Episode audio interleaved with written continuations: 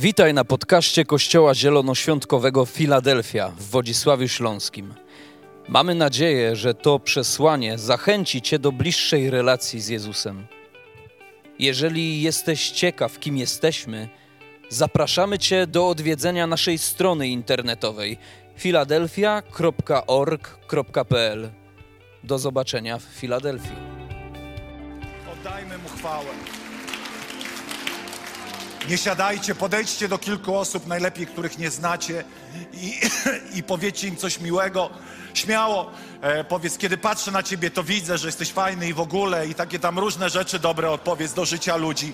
Szczególnie tych, których nie znacie, bo to fajnie starym lisom, których się zna opowiadać. Ale zróbcie zamęt, wyjdźcie z tych swoich skorupek kościelnych, chrześcijańskich lęków, różnych dziwnych powściągliwości i drętwoty. Śmiało, śmiało, nie odpuszczam, nie odpuszczam, nie odpuszczam. Podejdź do kogoś, powiedz mu kilka dobrych rzeczy, ciepłych, przytul, tak, tak, ukochaj. To jest dobre, to jest właściwe, śmiało, śmiało. Tam Kinga sama siedzi, nikt do Kingi nie podszedł, niech ktoś tam idzie. Jakub Krzywodajdź, idź się poprzytulaj z kimś. Idź, idź. Kocham cię, synu, najbardziej na świecie. Dziękuję bardzo. O, uwielbiam was. Cudownie, cudownie, cudownie. Mówcie dobre rzeczy sobie nawzajem, bo za chwilę wyjdziecie z tego miejsca i zaraz wam powiedzą, albo zaraz wam nagadają różne rzeczy. Moi drodzy, kochani, jest cudownie. Jest cudownie, no coś tu jest dobrze, a nie beznadziejnie. Halleluja. Dobrze, kochani, kilka słów takich pastorskich.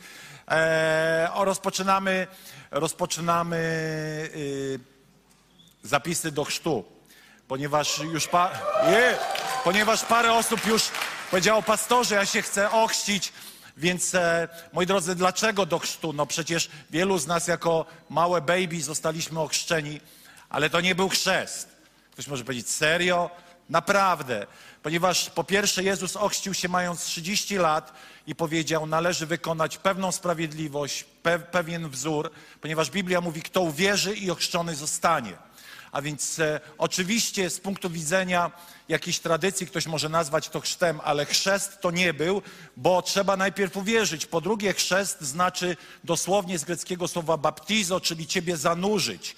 A więc musi być to pełne zanurzenie e, i wynurzenie jako symbol za um, umierania starego człowieka i wynurzenia do nowego życia e, nowej osoby.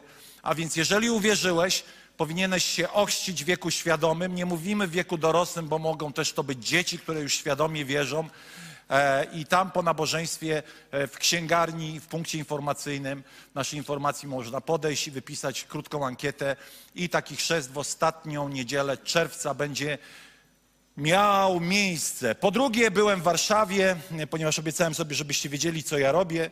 Nie po to, żeby mnie kontrolować, bo moi bliscy wiedzą, że mnie się nie da kontrolować.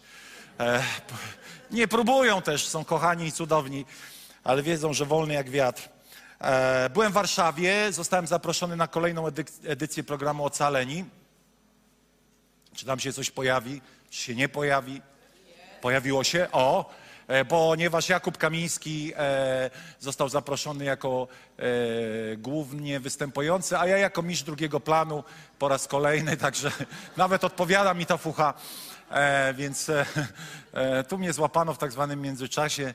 E, nie wiem, co robiłem, ale na dowód tego, e, że byliśmy. Świetny program. Naprawdę, jak będziemy tylko wiedzieli, kiedy będzie data emisji, e, to będziemy Wam o tym mówić, bo jest to bardzo popularny program, wielu ludzi go ogląda i wiecie, fajne było to, że mm, prowadzący ten program dawali nam taką swobodę wypowiedzi.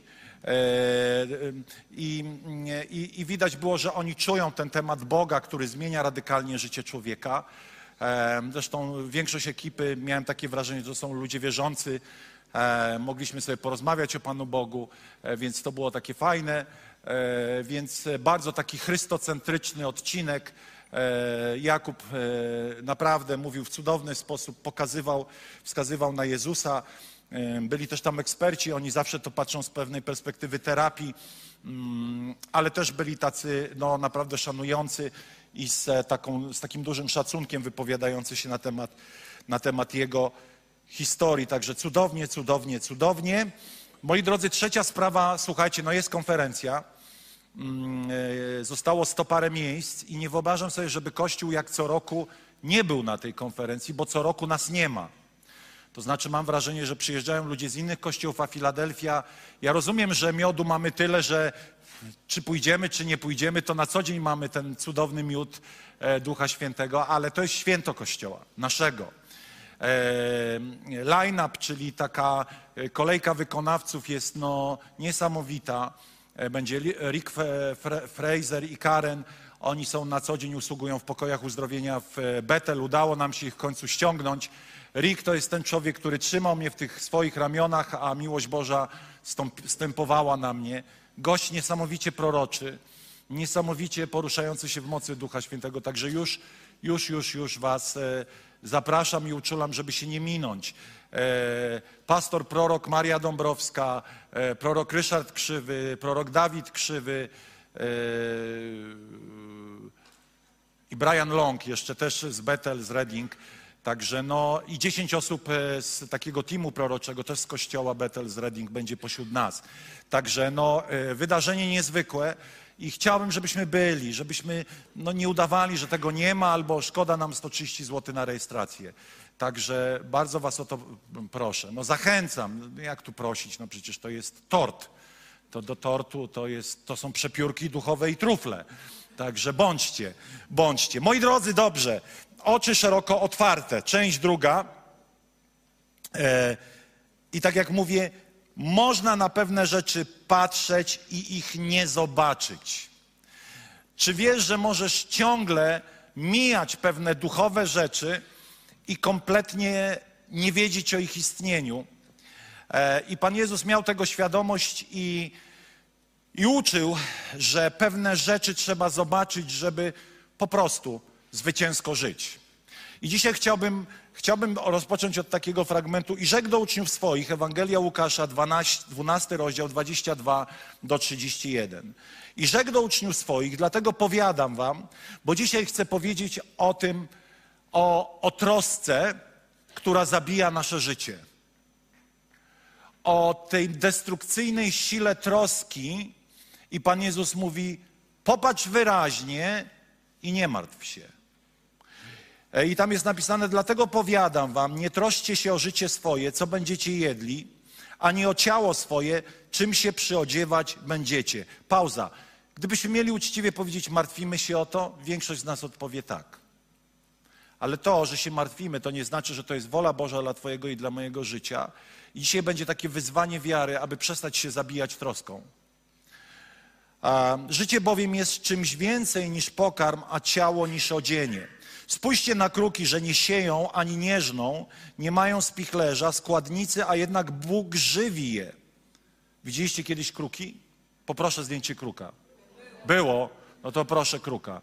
Okropne stworzenie. Piękne. To ja powiedziałem trochę z, z sarkazmem, ale ja widziałem w Stanach w, w Yosemite, to jest taki park narodowy Kruka, nawet mam zdjęcie, chciałem je tu wysłać, ale nie przeszło. W każdym razie to jest piękny ptak, ale ma różne złe ko- skojarzenia. E, Myślę, że Izraelici też nie mieli najlepszych skojarzeń z krukami. E, I, I Pan Jezus mówi, jeśli o kruki Bóg się troszczy, o takie coś, to co dopiero wy. Jeśli Pan Bóg karmi takie coś, to cóż wy. Ale idziemy dalej. Że nie sieją ani nie żną, nie mają spichlerza ani składnicy, a, jednak Bóg je żywi. O ileż więcej wy jesteście warci niż ptaki, Któż z was może troskliwą zapobiegliwością dodać swojego wzrostu łokieć jeden? Jeśli więc w, najmniejszy, w najmniejszej rzeczy nie potraficie, nie potraficie, czemu o pozostałe się troszczycie? Spójrzcie na lilię, poproszę lilię. Na żywo widzieliśmy lilię. To jest piękny, piękny, piękny kwiat. W ogóle każdy kwiat jest piękny. Ale teraz to o co chodzi z liliami? Ani nie przędą, ani nie tkają. A powiadam, nawet Salomon w całym bogactwie nie był tak przyodziany jak jedna z nich. Jeśli więc trawę polną, która dziś jest, a jutro zostaje wyrzucona do, do pieca, Bóg tak przyodziewa, o ileż bardziej was o mało wierni. Więc i wy nie pytajcie o to, co będziemy jeść i co będziecie pić, nie martwcie się przedwcześnie. Tego bowiem, tego wszystkiego bowiem ludy świata szukają, wie zaś Ojciec wasz, że tego potrzebujecie, lecz szukajcie królestwa Jego, a tam to będzie wam dodane.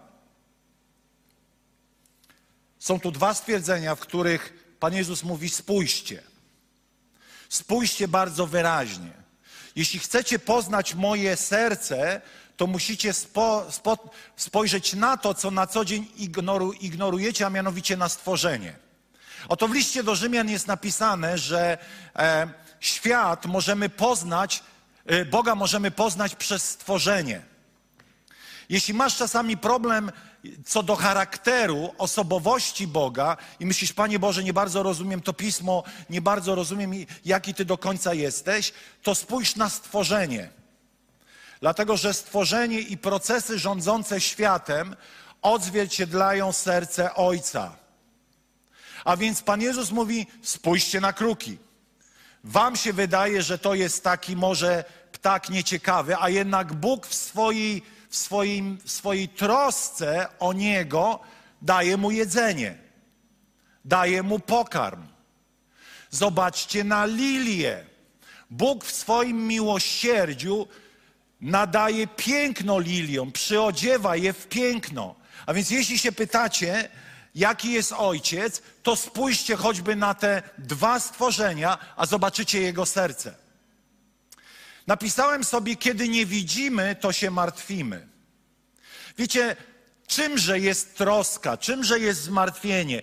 Ja stworzyłem taką, taką, e, taką e, definicję, że troska to jest przesadne, negatywne koncentrowanie się na jakiejś potrzebie i zakładanie negatywnego końca. Troszczymy się, bo boimy się. Zgadzacie się z tym? No, nie chcemy się przyznać. Troszczymy się, w sensie nie troszczymy, że zabiegamy, tylko może martwimy się. O, martwimy się, lepsze słowo. Martwimy się, e, martwimy się o rzeczy, bo z góry zakładamy, że grozi im negatywny koniec. A Pan Jezus mówi: Nie martwcie się, bo popatrzcie, że rzeczy niższego rzędu mają tyle miłosierdzia u Ojca, a co dopiero wy. Ale żeby się nie martwić, to trzeba zrozumieć, trzeba to zobaczyć, jak to jest. Kiedy nie widzimy, to się martwimy. Kiedy nie widzimy, to do naszego serca zaczyna wchodzić strach i strach zaczyna być motorem Twoich działań. Potrzebuję jednego ochotnika. Kto? Chodź, chodź, chodź. Tu mam taką opaskę na oczy. Trochę jest pognieciona, bo mój pies ją dopadł, ale, ale ci ją założymy. Czekaj, czekaj, o, czekaj, on spadnie. To ja muszę tu zrobić pewną nowoczesność. Tak. Zobacz, tu gryz, tu gryz, tu poślinił. No, też tak robi. Czekaj. O Boże, teraz chyba za bardzo. Nie patrzcie mi na ręce, bo mi się trzęsą. Musi eksperyment wyjść, więc nie mogę go tak.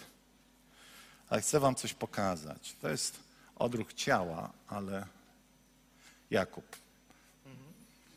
Nie widzisz? Nie patrz w dół, bo w dół można coś zobaczyć. Dobra, to ja cię teraz poobracam, poobracam, poobracam, poobracam.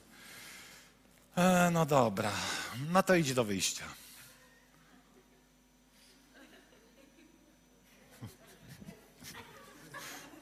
Idź do wyjścia, idź do wyjścia. No idź do wyjścia.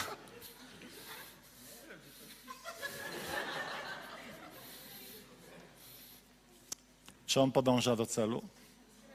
Średnio. Jakie miałeś emocje? E, niepewność. Mhm. E, na pewno strach przed tym, że to się właśnie negatywnie skończy, że spadnę. Mhm. Um, A z czego to wynikało? z tego, że nie widziałem, e, no jakby nie miałem, nie miałem w jakiś sposób ustalić, e, w jakim miejscu jestem i co mi aktualnie grozi. No nie właśnie. Miałem racjonalnie ocenić sytuacji. Świetnie ci wyszło. Dziękuję ci bardzo. Brawa dla naszego modela. Można widzieć oczyma, ale można nie widzieć sercem. Można widzieć oczyma sytuację i kiedy zostaniesz w tym miejscu, zawsze będziesz się martwił. Dlatego Biblia bardzo często nazywa człowieka cielesnym, ponieważ on swoją egzystencję tylko i wyłącznie e, jakby uzależnia od swojego ciała, od swoich zmysłów, od tego, co widzi, od tego, co może zrobić, od tego, co może dotknąć. I Pan Jezus mówi, że jeżeli nie zobaczysz głębiej, nie uwierzysz w to, kim naprawdę jestem i jak troszczę się o ciebie, będziesz wiecznie żył w zmartwieniu. I to, gdyby to zmartwienie było tylko jakąś, wiecie, sytuacją, w której martwimy się, ale, ale ogólnie rzeczy dobre się dzieją, to jeszcze pół biedy. Prawda jest taka, że zmartwienie jest bardzo mocno połączone z lękiem, a lęk jest bardzo mocno połączony z niewiarą. I kiedy uruchamiamy niepewność, kiedy uruchamiamy lęk i zmartwienie, to tak naprawdę wychodzimy z pozycji wiary.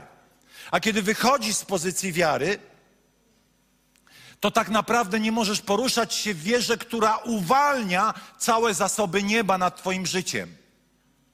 Ponieważ błogosławieństwa Boże zostały zdobyte na krzyżu przez Jezusa Chrystusa, wszystko, co jest potrzebne do życia i pobożności, ale prawda jest taka, że przez wiarę je uruchamiamy lub przez wiarę je zamykamy. Do życia w zwycięstwie, w błogosławieństwie potrzebna jest Twoja wiara, czyli Twoje nastawienie. To, co widzą Twoje oczy, bardzo często zaślepia Twoje duchowe zmysły, aby zobaczyć więcej. I bardzo często apostoł Paweł mówi, abyście zobaczyli. Jak zobaczyli? Czy on ma na myśli jakiś świat materialny, że nie wiem, zobaczymy tutaj pełny skarbiec Bożych zasobów, które są przygotowane dla nas? Nie, tutaj chodzi o pewne zrozumienie na poziomie oczu, które są zlokalizowane w Twojej duszy, Twoich duchowych oczu. To tam musisz zrozumieć, czyli pojąć i przyjąć za prawdę. To niech, niech Twoje oczy nie zaślepiają tego, co powinny zobaczyć Twoje duchowe zmysły, ale raczej Twoje duchowe zmysły niech zaślepiają Twoje fizyczne oczy. Mówię serio.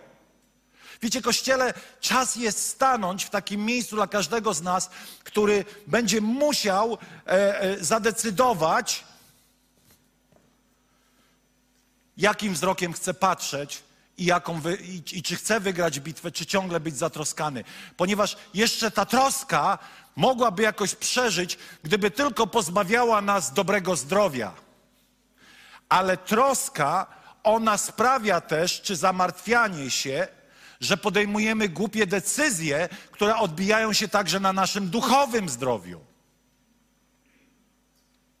Troska o codzienność sprawia, że popełniamy błędy. Jezus uczy nas, abyśmy na wszystko patrzyli oczyma Ojca. I dlatego mówi: spójrz, spójrz na tego kruka. Brzydal straszny. Jeżeli zabierzesz jednak uprzedzenia, to zobaczysz, że jest piękny. Ja naprawdę, Angelika jest świadkiem. Zobaczyliśmy tak pięknego kruka i mówię: E, piękny. No, orzeł to nie jest, ale piękny. I siedział taki gad, metr od nas i w ogóle nie uciekał, nie? Cudny był. Tak się świeciły te pióra. I, I Pan mówi: Zobacz, kruk. On niczego nie robi, nie sieje. Ale kruk też coś musi zrobić. To znaczy, Pan mu daje jedzenie, ale kruk najzwyczajniej musi po nie sięgnąć.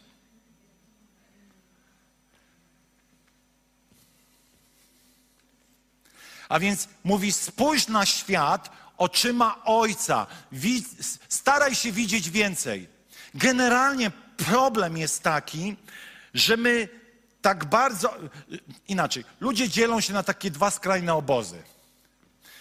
Jedni patrzą tylko oczyma wiary, ale w takim sensie,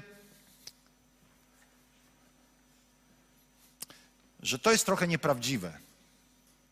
Oni są tak jakby odrealnieni, że masz wrażenie, że to jest totalnie nawiedzony gość. Ja sobie myślę, serio? To albo masz wycięty system nerwowy, albo ja przy tobie jestem niewierzący, ale ja za bardzo ci nie wierzę. Wiecie, wszystko Pan, wszystko aniołowie, wszystko tu, bak, bak, bak. I tak stoisz i słuchasz gościa i mówisz, wow, to jakaś jest przesada. A drudzy, pomimo że są wierzący, to kompletnie nie potrafią spojrzeć na rzeczywistość oczyma Ojca. I się zamartwiają, mówisz mu, mówisz mu, a on jak Katarynka powtarza w kółko i Macieju, ale pastorze, bo to, bo to, bo to. Ja mówię, ej, stop, spójrz oczyma wiary. Nie pozwól, aby to cię załatwiło. Moi drodzy, bo jak to jest? Ludzie, którzy troszczą się czy zamartwiają, robią to, co, co, co, co należy do Boga, zamiast często inaczej. Ludzie, którzy się zamartwiają, robią to, co do nich należy, ale przy okazji jeszcze robią to, co Bóg chciał zrobić. Wchodzą w sferę działania Ojca. Natomiast ludzie super, uper, jacyś przeduchowieni nie robią nic. Wszystko Pan. Bracie, z czego żyjesz? Z wiary. To znaczy co? No nie, no ja nie pracuję, czekam na cud. Wiecie, że to nie jest nowotestamentowa nauka? Jak żyjemy w Nowym Testamencie? Jak Bóg nas zaopatruje? Tak jak to powiedzieliśmy, przez dobrą pracę. Skąd to wiemy?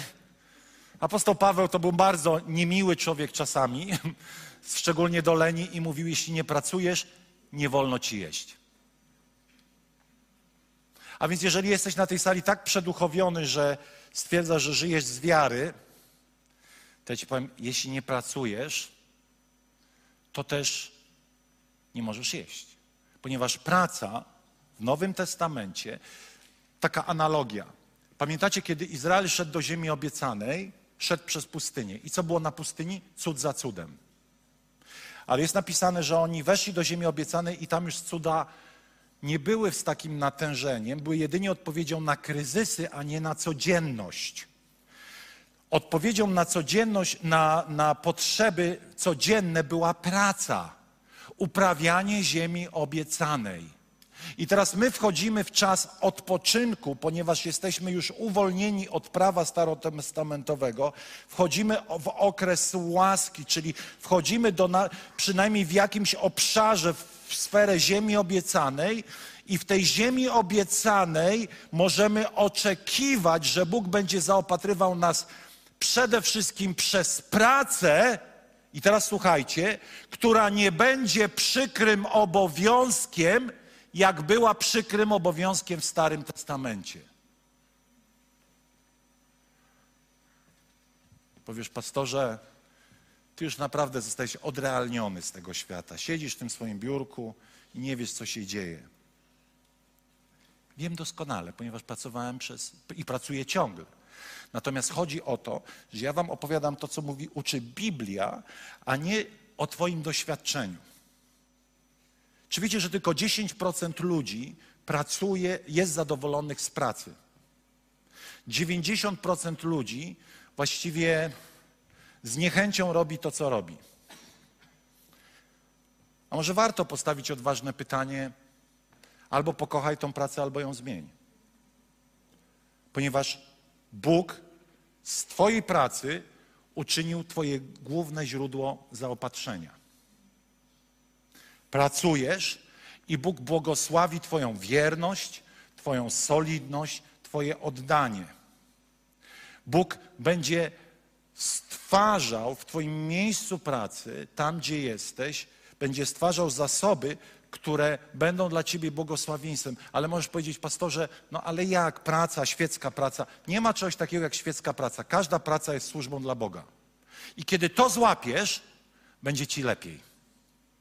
Zaczniesz tam, gdzie jesteś, służyć Bogu poprzez to, że służysz w tej pracy ludziom, że wykonujesz dobre rzeczy dla swojego pracodawcy. Nagle zamienia się to miejsce zarabiania pieniędzy do miejsca wpływu i błogosławieństwa innych także ludzi. Tak długo, dopóki praca w Twoim sercu będzie przykrym obowiązkiem, tak długo nie zrozumiesz, że jest to miejsce, w którym postawił Cię Bóg. A jeśli nie postawił Cię Bóg w tym miejscu, to zmień szybko pracę, w której będziesz mógł powiedzieć: Jestem tutaj tak długo, aż Bóg mnie stąd odwoła, ponieważ Bóg powołał mnie w to miejsce. A więc, wiecie, są rzeczy, na które mamy wpływ, i są rzeczy, na które nie mamy wpływu. A więc mamy wpływ na to, żeby podjąć pracę, szukać tej pracy i wykonywać tą pracę najlepiej jak potrafimy. I wierność zawsze jest u Boga nagradzana. W ogóle to jest taka zasada, że tam, gdzie jesteś wierny w swoim życiu, tam, gdzie Bóg cię postawił, tam przyjdzie nagroda. Tam Bóg pobłogosławi to, to miejsce, w którym jesteś. Ale są rzeczy, na które nie mamy wpływu. Masz wpływ na to, co wybierzesz, na czym skupisz swoją uwagę. Możesz skupić się na tym, czego nie masz w swojej pracy, albo możesz skupić się na tym, że jesteś tam, aby objawić serce Ojca tym ludziom, że to jest jakaś Twoja misja. Na to masz wpływ. Masz wpływ na stosunek do miejsca, w którym jesteś. Zawsze mamy wpływ na to, na czym się skupimy. Jeżeli skupisz się na tym, czego miejsce, w którym Bóg cię postawił, nie ma, będziesz sfrustrowany. Ale jeżeli zamienisz tą koncentrację na to, czego nie ma, na to, co jest, to zaczniesz doświadczać radości i szczęścia i twoja troska będzie mniejsza. Zawsze za mało zarabiamy. Zawsze według nas są prace, gdzie jest lepiej. Nie mówię, są prace naprawdę makabryczne, gdzie jest mobbing, gdzie ludzie źle są traktowani, ale czasami szukamy jakiegoś miejsca, które nie istnieje. Jak to się mówi, wszędzie dobrze, gdzie nie, nas nie ma, ale, ale jesteś, wszędzie jesteś tam, gdzie pójdziesz. I teraz o, pastorze, gdybym zmienił pracę na inną, idziesz do innej pracy i nagle się okazuje, że po miesiącu, dwóch tam też jest głupio.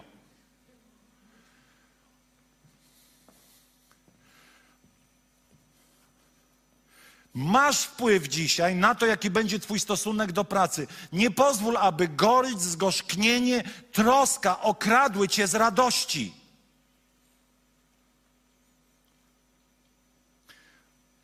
Czy wiecie, że od stworzenia praca była częścią życia Adama i Ewy? Wiecie o tym? Wiemy. Oto jest napisane, że stworzył ich, e, oni mieli sobie czynić ziemię poddaną, mieli ogród Eden uprawiać i strzec.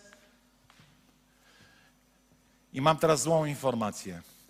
Jak kipniesz, to też pójdziesz do pracy, bo w niebie też jest praca. Serio? No serio. Wiecie, Czasami ludzie powtarzają rzeczy, których nie sprawdzą w Biblii. I przeczytamy objawienie Jana i mówimy, tam będzie ciągle uwielbienie, a my ciągle będziemy uwielbiać Jezusa. Jeśli mamy na myśli tylko śpiewanie piosenek jako uwielbienie w niebie, to to nie jest jedyna rzecz, którą w niebie będziecie robić. Ponieważ będziecie postawieni, będziecie nadzorcami nad różnymi miastami, jak będziecie dobrze służyli na ziemi otrzymacie pewne zakresy obowiązków, otrzymacie pewne pozycje prestiżowe lub mniej prestiżowe. Z jakiej paki? Ano z takiej, jakie mieliście uczynki na ziemi. Otrzymacie nagrodę. Do nieba idziemy za darmo, ale w niebie będziemy nagradzani. Więc yy, róbmy tak, żeby nagrody, żebyśmy byli wszyscy jakimiś książętami. Amen? Nie bądź mało ambitny. Nie mów, ja mogę być tylko odźwiernym. Serio, a ja nie. No to daj mi twoją nagrodę i bądź se odźwiernym. Ja nie wiem, czy tak naprawdę mało ambitni jesteśmy. Chyba nie. A więc, moi drodzy, Praca towarzyszy od początków świata i po skończeniu Twojego życia na ziemi też będziesz pracował w niebie. Tylko, że kiedy Adam i Ewa upadli, jest napisane, że w pocie czoła pracować będziesz, czyli praca będzie naznaczona pewną niedogodnością, trudem i bólem. Ale przychodzi Jezus. Przychodzi Jezus i On zmienia całe przekleństwo w błogosławieństwo. I za każdym razem, kiedy odwołuję się do krzyża, moja praca staje się błogosławieństwem. Za każdym razem, kiedy odwołuję się do troski, moja praca staje się przekleństwem. Za każdym razem, kiedy staję w miejscu zamartwiania się, to tak naprawdę nie chcę powiedzieć, e, to chcę powiedzieć coś więcej przez te zamartwianie. Panie Boże, Ty nic nie potrafisz. Muszę sam sobie radzić na tej ziemi.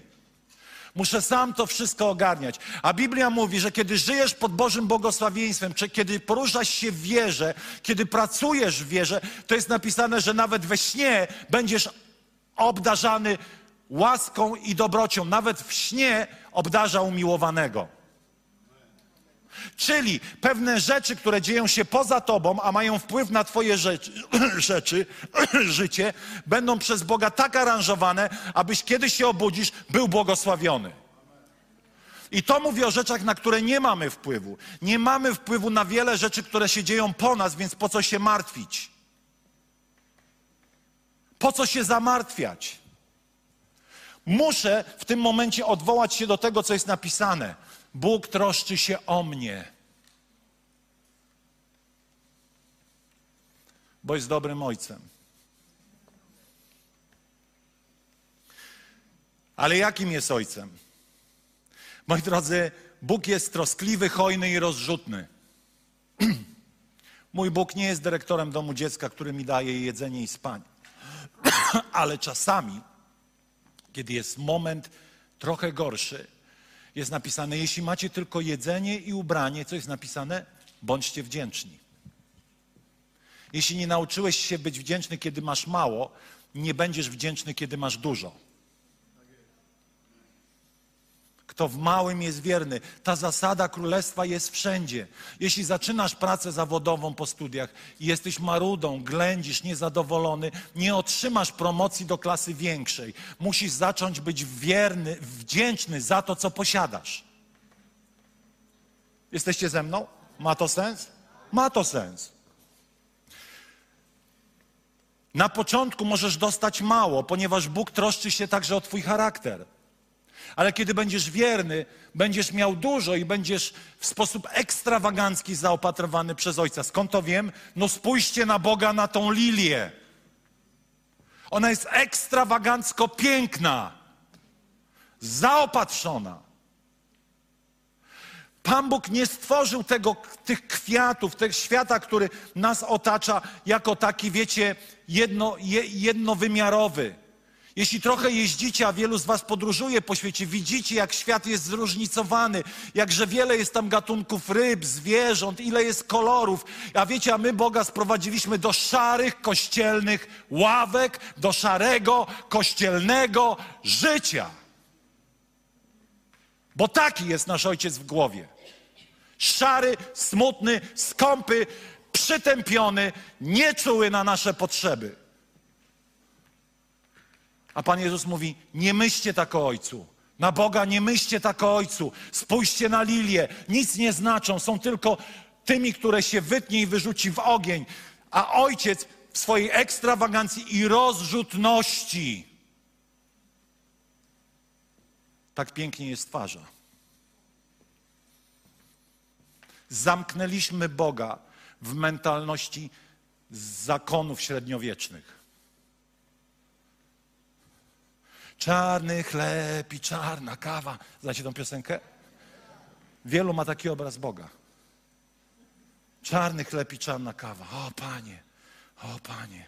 Tak, czasami na początku będziesz jadł i pił czarny chleb i czarną kawę, ponieważ Bóg chce cię nauczyć wdzięczności. ale Bóg prowadzi, Bóg promuje. Kto w małym jest wierny, w większym będzie wierny. Ale wielu ludzi zatrzymało się na tym obrazie Boga jako surowego po prostu ojca zakonu, który wydziela czarny chleb i czarną kawę. I tak pozostało z nas wielu w tamtym miejscu. Panie, czy ja, czy ja mogę? Czy Ty w ogóle widzisz mnie? Czy ja dla Ciebie coś znaczę? I troszczymy się. I troszczymy się tak, że nie możemy się zatroszczyć. Mój Bóg jest rozrzutny, jest hojny, jest ekstrawagancki. On nie jest mnichem zakonnym, który wydziela mi rację czarnego chleba. Jeśli Twój Bóg daje Ci tylko jedzenie i spanie, to jest jak dyrektor domu dziecka. Jaki jest Twój ojciec kościele? Dlaczego pytam? Dlatego, że jaki jest Twój ojciec pod tym względem codziennej troski i zmartwienia będzie decydowało, jak będziesz żył w tym obszarze. Kiedy nie widzę, jaki ojciec jest naprawdę, prowadzi mnie to do troski, do zamartwiania się. Mało tego, kiedy nie widzę, jaki ojciec jest, to w tej trosce i w tym ubóstwie prowadzi mnie to do zazdrości. I to jest jeszcze gorsze, ponieważ zazdrościsz innym, jakoby oni zostali ubłogosławieni tym, co zostało zabrane z Twojego pakietu błogosławieństwa. Albo zaczyna zadawać pytanie: Panie, dlaczego on ma, a ja nie mam? Panie, dlaczego on ma tyle, a ja nie mam? No to ja teraz tymi ręcami dogonię tamtego. Albo tymi ręcami już lecę, już zbliżam się do tego sklepu. O, widzę ten, ten, ten ciuch. Tak, będę też miał taki ciuch jak on, ona. Zazdrość motywuje nasze życie. Oczywiście zazdrość należy opakować w trosce o tego człowieka. Bracia, musimy się modlić. Zobaczcie, Andrzej Z służy mamonie. On jest daleko od Pana. Trzeba się kościele modlić. Zobaczcie, ile ciuchów drogich kupił. On, a może on po prostu czerpie z tego błogosławieństwa, które jest ponad. Ponad. A my jesteśmy zazdrośni tacy mali. Tej swojej zazdrości. Ja nie mówię, że wy, ci, co online oglądają. Oni. Pamiętajcie, że była jasność. Ja o jakich problemach mówimy, trudnych rzeczach, to my nigdy nie mówimy tu do was, tylko do tych online. Stawiam pytanie: troska czy wiara? Ponieważ zamartwianie się jest przeciwieństwem wiary, ponieważ wiara zawsze przełamuje troskę, zmartwienie, chciwość, skąpość, zazdrość i lęk przed ubóstwem. Nie chcę powiedzieć, że nie będzie zakrętów, ale chcę powiedzieć właśnie, że wtedy, kiedy są zakręty, potrzebna jest Ci wiara, bo kiedy jest dobrze, potrzebna jest Ci wdzięczność, ale kiedy jest źle, potrzebna jest Ci wiara. Kiedy spojrzysz na kruki, spojrzysz na lilię i powiesz, e, mój ojciec się troszczy o mnie, jest trudny moment, może nie jest wesoło, ale przejdziemy ten kryzys, przejdziemy te zawirowania finansowe, ponieważ spojrzałem i zobaczyłem, jaki jest mój ojciec i nic mnie nie okradnie. Nawet jeśli czasami przychodzą momenty zwątpienia i troski, to ja to przełamie wiarą, bo wiara jest pewnością. Wiara jest pewnością tego, czego się spodziewamy, a ja spodziewam się zawsze dobrego końca. I pomimo, że czasami może coś mnie złapać w sercu, ścisnąć jakiś lęk, jakiś strach, to ja nie pozwolę, aby te emocje kontrolowały moje postępowanie. Ponieważ przełamujemy to wiarą. Oto list do Rzymian, pierwszy rozdział 17 mówi: Sprawiedliwy mój z wiary żyć będzie. To nie jest to, że sprawiedliwy mój z wiary żyć będzie, czyli nic nie będę robił i żyję wiarą, tylko żyć z wiary, czyli kiedy przychodzi moment, w którym moje serce drży, moje serce się lęka, to moja wiara jest połączeniem z błogosławieństwem, które Bóg ma dla mnie, czyli z Bożym życiem.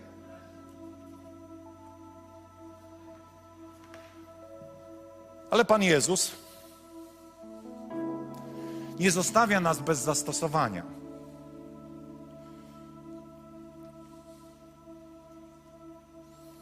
Oto to jest napisane 12:33. Sprzedajcie, co posiadacie i wesprzyjcie datkiem ubogich. Zróbcie sobie sakiewki, które się nie niszczą, zadbajcie o skarb niewyczerpany w niebie, gdzie złodziej nie ma dostępu, ani mól nie zżera, bo tam, gdzie jest wasz skarb, tam będzie wasze serce. To jest ciekawe, że nie jest napisane tam, gdzie wasze serce, tam skarb twój, tylko tam skarb, tam serce idzie, gdzie najpierw idą twoje pieniądze. Zatem zawsze podąża serce. Czyli czasami serce może się bać, ale kiedy ja decyduję się wierzyć, kiedy ja decyduję się wesprzeć ubogich, potrzebujących, kiedy ja odpowiadam na jakąś potrzebę, to ja zadaję cios mojej trosce, bo moja troska mówi: nie bądź głupi, nie rozdawaj. A moja wiara mówi: mój Bóg zatroszczy się o mnie, ponieważ jestem ubłogosławiony przez mojego Ojca wszelkim duchowym błogosławieństwem niebios. I wiecie, to jest jakaś kosmicznie niewyobrażalna zasada. Im więcej rozdaję, tym więcej mam. Small mind, teraz obrażam kogoś znowu, zawsze jest jak te ślepej kurze trafią, trafiło się ziarnko. O, mam! I wiecie, co robi głupia kura? Zjada to ziarnko. Wiecie, co robi mądra kura? Zasadza ziarnko. Bo wie, że będzie miała 30 ziaren z tego. A więc Pan Jezus mówi: bądź gotów, bądź gotów uwalniać to, co dostajesz. Bądź gotów dzielić się tym, co dostajesz, bo to jest najpiękniejszy akt wiary. Wiara to nie jest to, że ja sobie w głowie powtarzam: Bóg się o mnie troszczy, Bóg się o mnie troszczy, Bóg się o mnie troszczy. Tak, to pomaga. Kiedy jesteś na zakrętach, bierz Boże Słowo, ale jak możesz brać Boże Słowo, jak ostatni raz czytałeś trzy lata temu Biblię? Bierz Boże Słowo, które mówi o tym, że Ojciec jest dobry. Aplikuj je do swojej duszy. Tak, moje serce jest rozdygotane, ale biorę Boże Słowo i to jest prawda o mnie, że mój Ojciec troszczy się z, z, o mnie, że mój da, Ojciec da mi pracę, że Bóg da mi lepszą pracę, jestem, jeśli jestem mobbingowany i nie umiem pokryć rachunków. Mój Bóg się o, o mnie zatroszczy. Biorę te wszystkie wersety i aplikuję do swojego serca i po prostu nimi żyję ale jest napisane, że wiara bez uczynków jest martwa. I teraz, kiedy ja aplikuję to słowo, to ja zawsze muszę coś zrobić. I najczęstszym aktem zrobienia jest to, że nie kiedy mam dużo, ale kiedy mam mało, podzielę się z tym, który ma jeszcze mniej.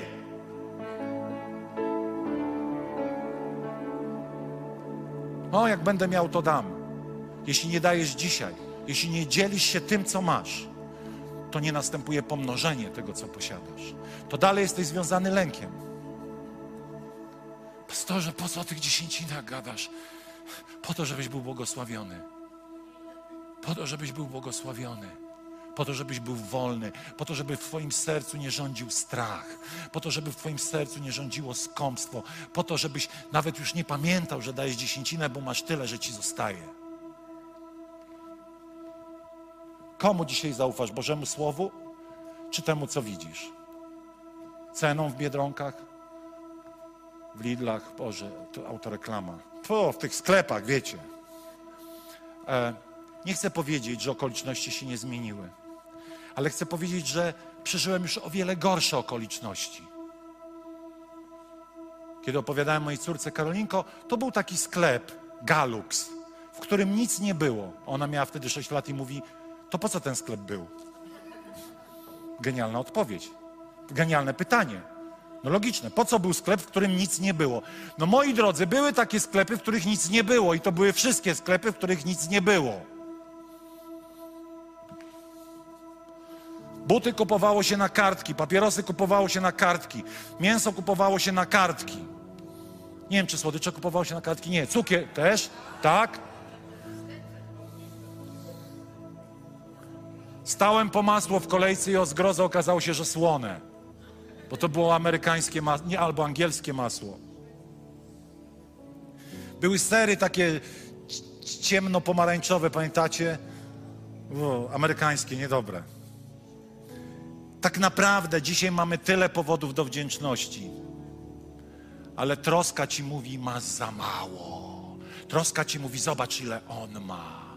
Troska mówi, zobacz, a ten pojechał, a ty nie pojechałeś, a ten był na wczasach, a ty nie byłeś. To mówi troska, która wzbudza w tobie zazdrość. I się nakręcać. Potem przychodzisz do Filadelfii i ci gadają jeszcze o hojności. Masz tylko jedną myśl. Zabiję ich. Ale ja właśnie chcę Ci powiedzieć, ja właśnie chcę Cię uwolnić od tego, żebyś mnie nie zabił, tylko żebyś był wolnym człowiekiem. W końcu był wolnym człowiekiem od troski, aby ta troska w końcu Cię nie dręczyła. I nie ma innej drogi, jak wypuszczenie tego, co kontrolujesz. A więc cztery proste punkty. Jak przełamujemy zamartwianie się? Poprzez pracę, która przynosi błogosławieństwo, ponieważ praca była od zawsze. Jeśli nie masz pracy, szukaj aktywnie i módl się, a Bóg da ci dobrą pracę. Poprzez hojność, która jest praktycznym wyrazem wiary. I nie ma znaczenia, ile masz. Nie ma znaczenia, ile posiadasz. Może jesteś studentem, licealistą, to też dotyczy ciebie ale też poprzez odpoczynek i szukanie pewnej psychicznej równowagi. Czy myślisz, że jak będziesz pracował 7 dni w tygodniu, to się dorobisz, czy szybko umrzesz? Ponieważ odpoczynek, słuchajcie, to jest ważne, jest wpisane w nasze DNA. Jest częścią świętowania życia. Mówię całkiem serio. Nie odpoczywaj z poczuciem winy. Ponieważ odpoczynek jest częścią tego cyklu tygodnia, który został stworzony przez Boga. Kiedy odpoczywasz, pracujesz lepiej. Kiedy odpoczywasz, jesteś lepszym człowiekiem. I błogosławieństwo przychodzi poprzez to, że nauczysz się odpoczywać, a Bóg zatroszczy się także poza tobą wtedy, kiedy odpoczywasz. Mieliście takie momenty, kiedy był czas odpoczynku, a nagle bach, tu telefon, tu telefon, tu telefon i po odpoczynku. Odpoczynek, żeby odpoczywać, musisz chronić ten święty dzień. Musisz chronić ten święty dzień. Wiecie, jestem mega zbudowany, bo zawsze niedziela palmowa, i ja to rozumiem, to wynika z systemu, była zawsze najgorsza frekwencja, więc nie wiem, co się stało. Chyba jest przebudzenie w Filadelfii, bo jest masa ludzi. Nie zwariujmy. Proszę pastorze, ja prowadzę działalność, nie wiesz, co mówisz. Ja mówię, ja wiem, co mówię, bo pracowałem jako dyrektor handlowy firmy, która robiła 15-20 milionów obrotu miesięcznie. I niedziela była świętym dniem. Mamy wybór. Mamy wybór. To jest ciągle w zasięgu naszej ręki. Tak jak powiedziałem, poprzez wiarę, kiedy rzeczy nie idą jak należy. Bardzo łatwo jest dostrzegać Ojca, kiedy idzie dobrze. Bardzo łatwo jest Go widzieć takim, jakim On jest. Ale wiecie, kiedy przychodzą sztormy, to co jakiś czas przeciwnik chce odkształcić ten wizerunek Ojca w niebie. Chce wmówić Ci, że Cię zostawia samemu sobie. Chce, żebyś nie widział Go takim, jakim jest.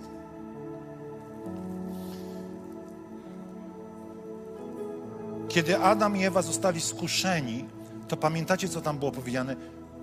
Bóg nie chce, żebyście prosperowali. Bóg nie chce, żebyście doświadczali pełni. I wiecie, bardzo często zmagamy się z tym w naszych sercach, że ten obraz właśnie, czy na pewno Bóg chce? Spójrz na lilię, spójrz na kruki. Skoro te pięcio, z siódmego planu stworzenia są tak zaopatrywane, to ileż bardziej jesteście wy drogocenni, o małowierni. Czas jest zacząć wierzyć. Czas jest zacząć przestać się szarpać i pozwalać, że lęk, poczucie lęk przed biedą, lęk przed ubóstwem, lęk przed tym, że mi nie wystarczy, lęk przed tym, że będę miał mniej, kontrolował Twoje życie, bo dzisiaj wielu z nas może być kontrolowanych przez te demoniczne uczucia. Powstańmy.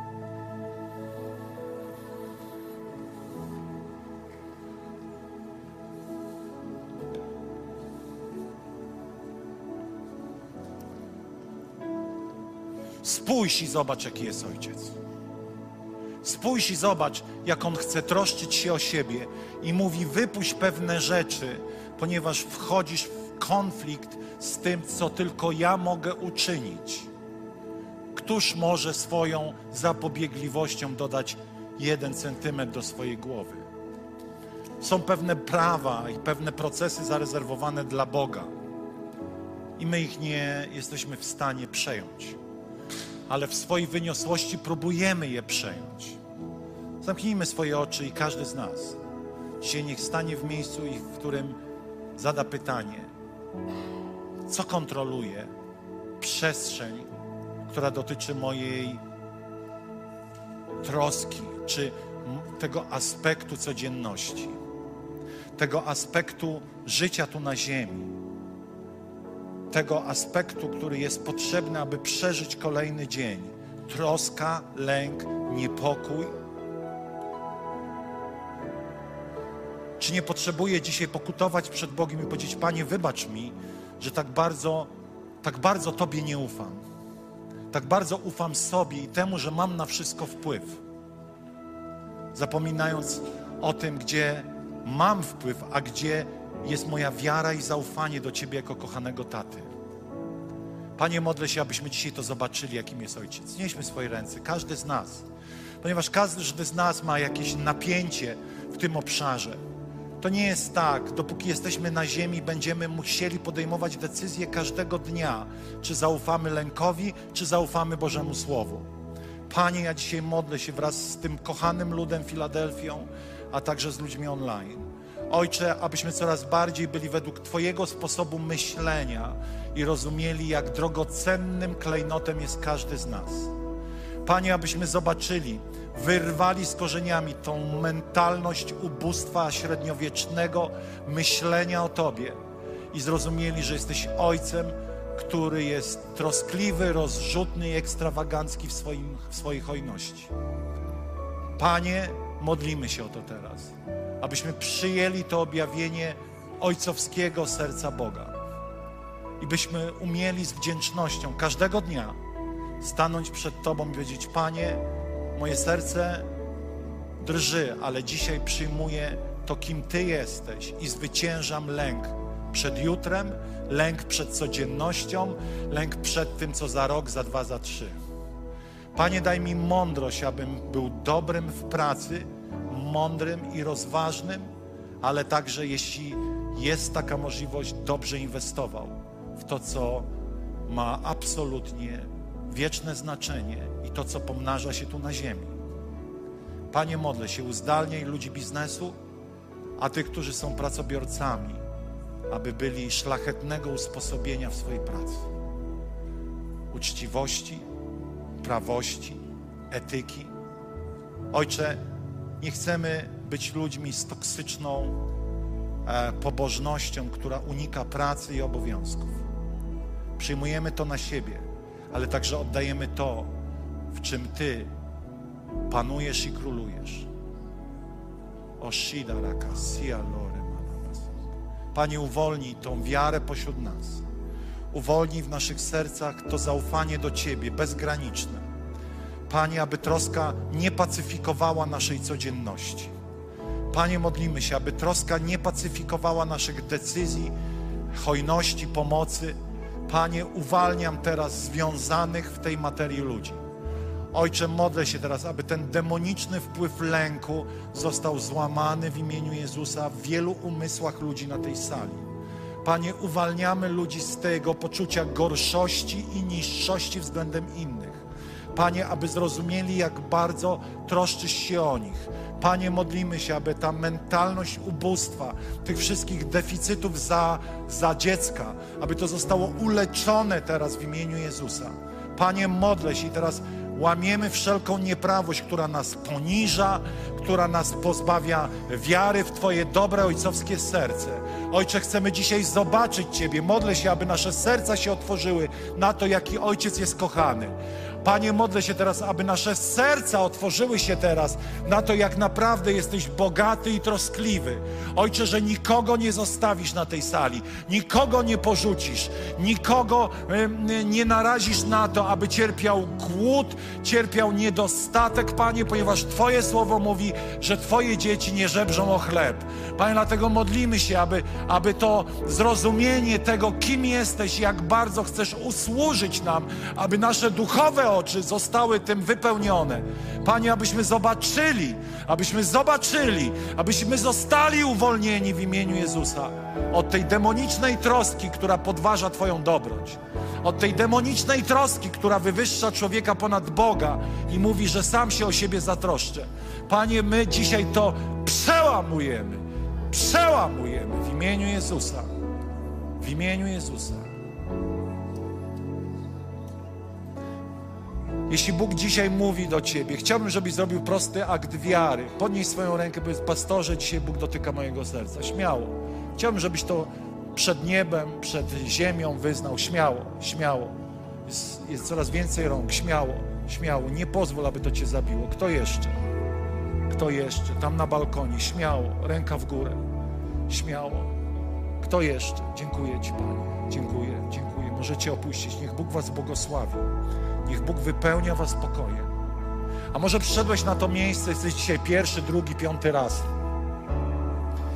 I wiesz, że potrzebujesz pokoju z Bogiem. Potrzebujesz uwierzyć w Jezusa Chrystusa swoim sercem i zaufać Mu. Zawsze kończymy nabożeństwo wezwaniem do nawrócenia. Ktoś może powiedzieć, pastorze, no ale nawracać się powinni jacyś źli ludzie. Z czego ja się mam nawracać? Biblia mówi, że każdy człowiek musi się nawrócić do Boga, odwrócić się od bezbożnego życia i nawrócić się do Boga, porzucając grzech, niewiarę i, i podążać za Bogiem. Nie można tego zrobić poprzez zapisanie się, ale poprzez własną, osobistą, duchową decyzję. I dzisiaj jest taki moment, w którym możesz na tej sali podjąć taką decyzję powiedzieć: Panie Boże, chcę odwrócić się od życia bez Ciebie. Chcę odwrócić się od bezbożności i pójść Twoją drogą. Chcę uwierzyć, że na krzyżu zostałeś przybity i zmartwychwstałeś, tak jak mówią te święta. I dzisiaj chcę podjąć taką decyzję. Jeśli jesteś na tej sali, możesz podnieść swoją rękę odważnie i powiedzieć: Pastorze, ja chcę. Ja chcę dzisiaj nawrócić się do Boga. Jeśli ktoś jest i ma w sobie odwagę, chociaż toczysz bitwę w sercu, podnieś swoją rękę, bo chcę się z Tobą pomodlić. Śmiało, śmiało. Dziękujemy Ci, Panie Boże. Możesz podnieść swoją rękę. Ja wiem, że to jest pewne zmaganie. Dziękujemy Ci, Boże. Dziękujemy Ci, Jezu. Dziękujemy Ci, Panie. Chcielibyśmy uwielbić jeszcze Jezusa przez chwilę. Zapraszam zespół.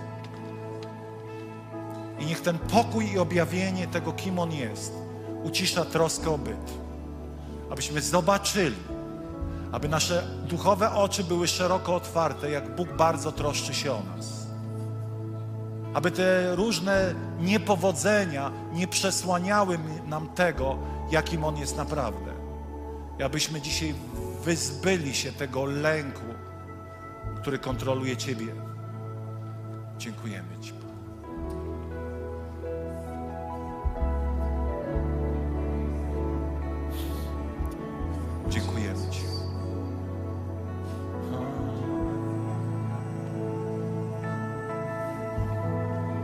Święty działaj. Duchu Święty uwalniaj Kościół. Duchu Święty przełamuj to ciasne myślenie niewiary w nas. To materialistyczne skupienie na sobie. Ojcze, modlę się teraz o to, aby coś wydarzyło się w naszych sercach. Aby coś wydarzyło się w nas. Panie, abyśmy widzieli drugiego człowieka, abyśmy widzieli potrzeby innych ludzi, abyśmy widzieli to, co chcesz, abyśmy zobaczyli i odpowiedzieli na tą sytuację albo potrzebę. Dziękujemy Ci, Jezu. Dziękujemy Ci, Królu. Dziękujemy Ci, Panie.